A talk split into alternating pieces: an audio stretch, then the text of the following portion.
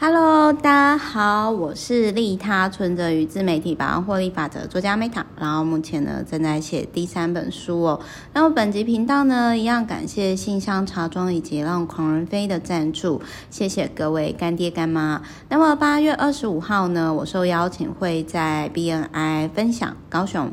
然后八月二十八的晚上呢，会在台中放大知识学院有一场签书会，所以呢，欢迎大家可以台中的朋友呢，可以就是打到那个台东放大知识学院，然后去哦、就是跟 Meta 见面哦。那我们今天呢，就是。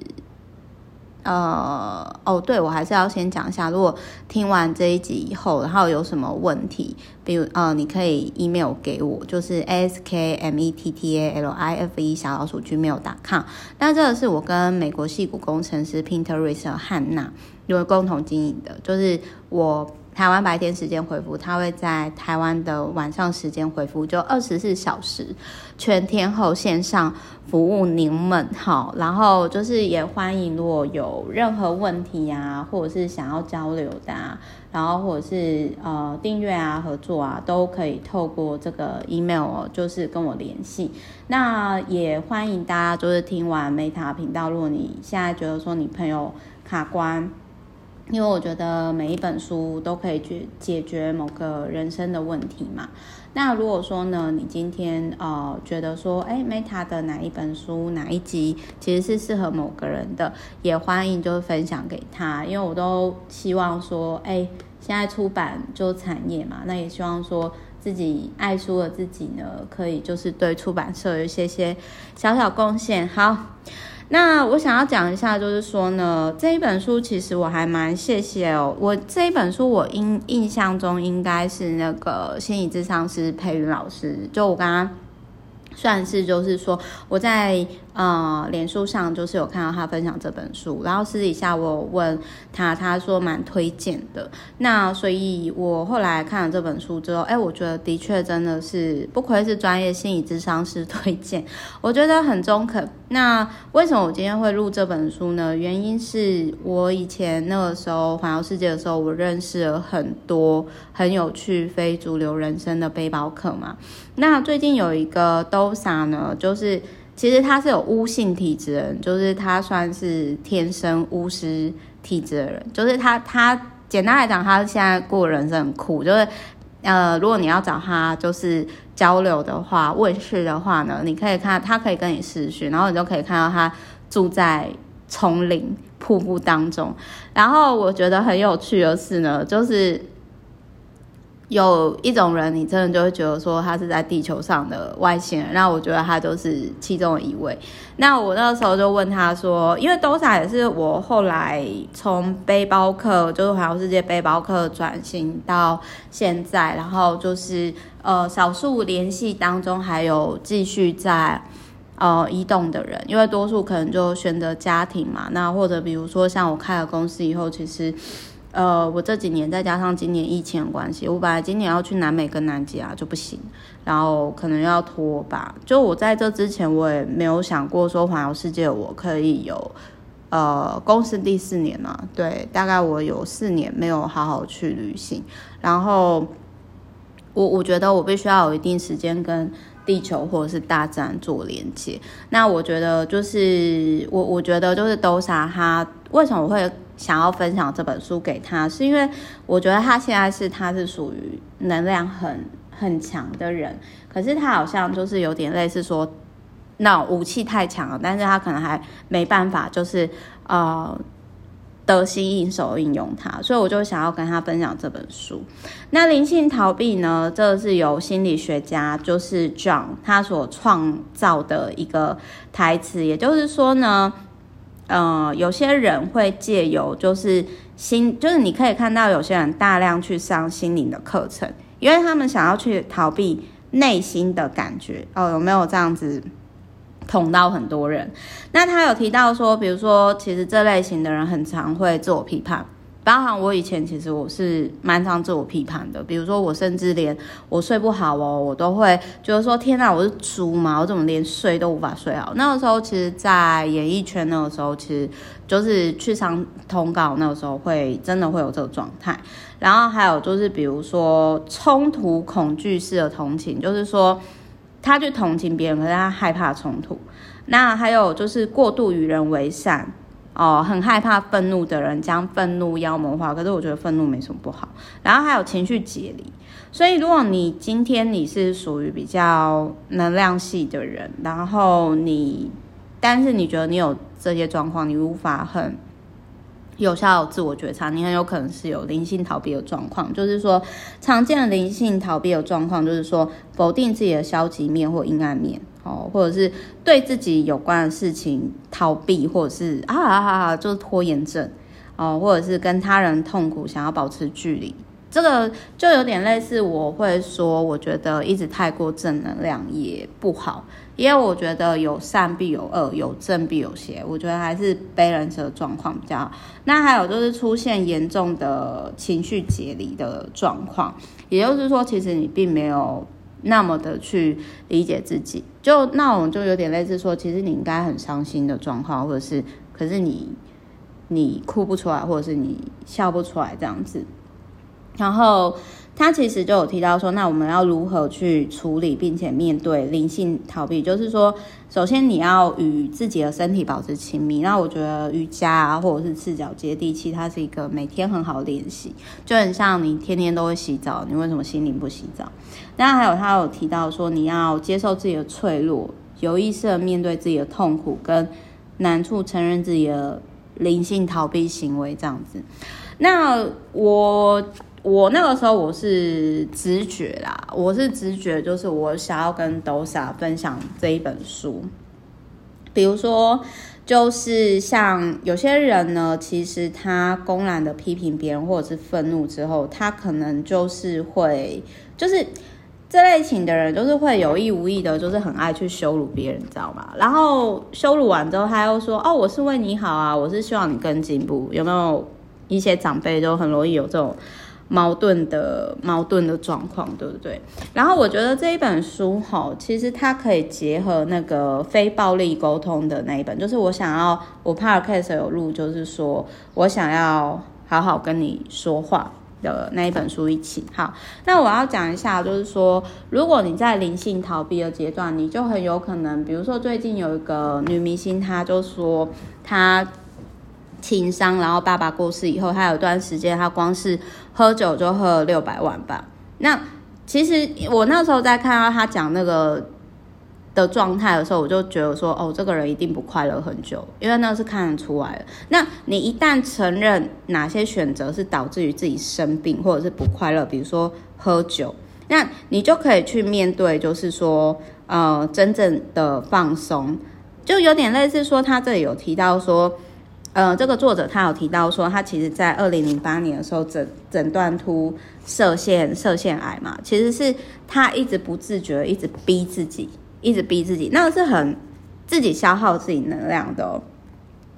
然后我也很认同，就是他有提到说，呃，比如说房间什么什么叉叉叉法则啊，什么心想事成，什么你能拥有的一切。可是问题是呢，这个会有一个点，难道？他得癌症，或者是他现在过不好，或者是他出意外，是他自己创造的吗？其实这个我觉得可以结合出来，这也是为什么，就是那个时候，我我其实我会说。为什么吸引力法则或者是心想事成，对于某些人来说是有用的，对于某些人来说可能没有用。除了他可能福报值不够大，就是利他存折不够丰厚之外，还有另外一个点，就是他没有去清理他自我设限的点。比如说，很多人他们其实许愿是带着恐惧去许愿，比如说很多人都很想有钱，可是他们根本无法理解。OK，maybe、他呃年收千万。好，先不要讲年收千万，有些甚至连年收百万都还没有到，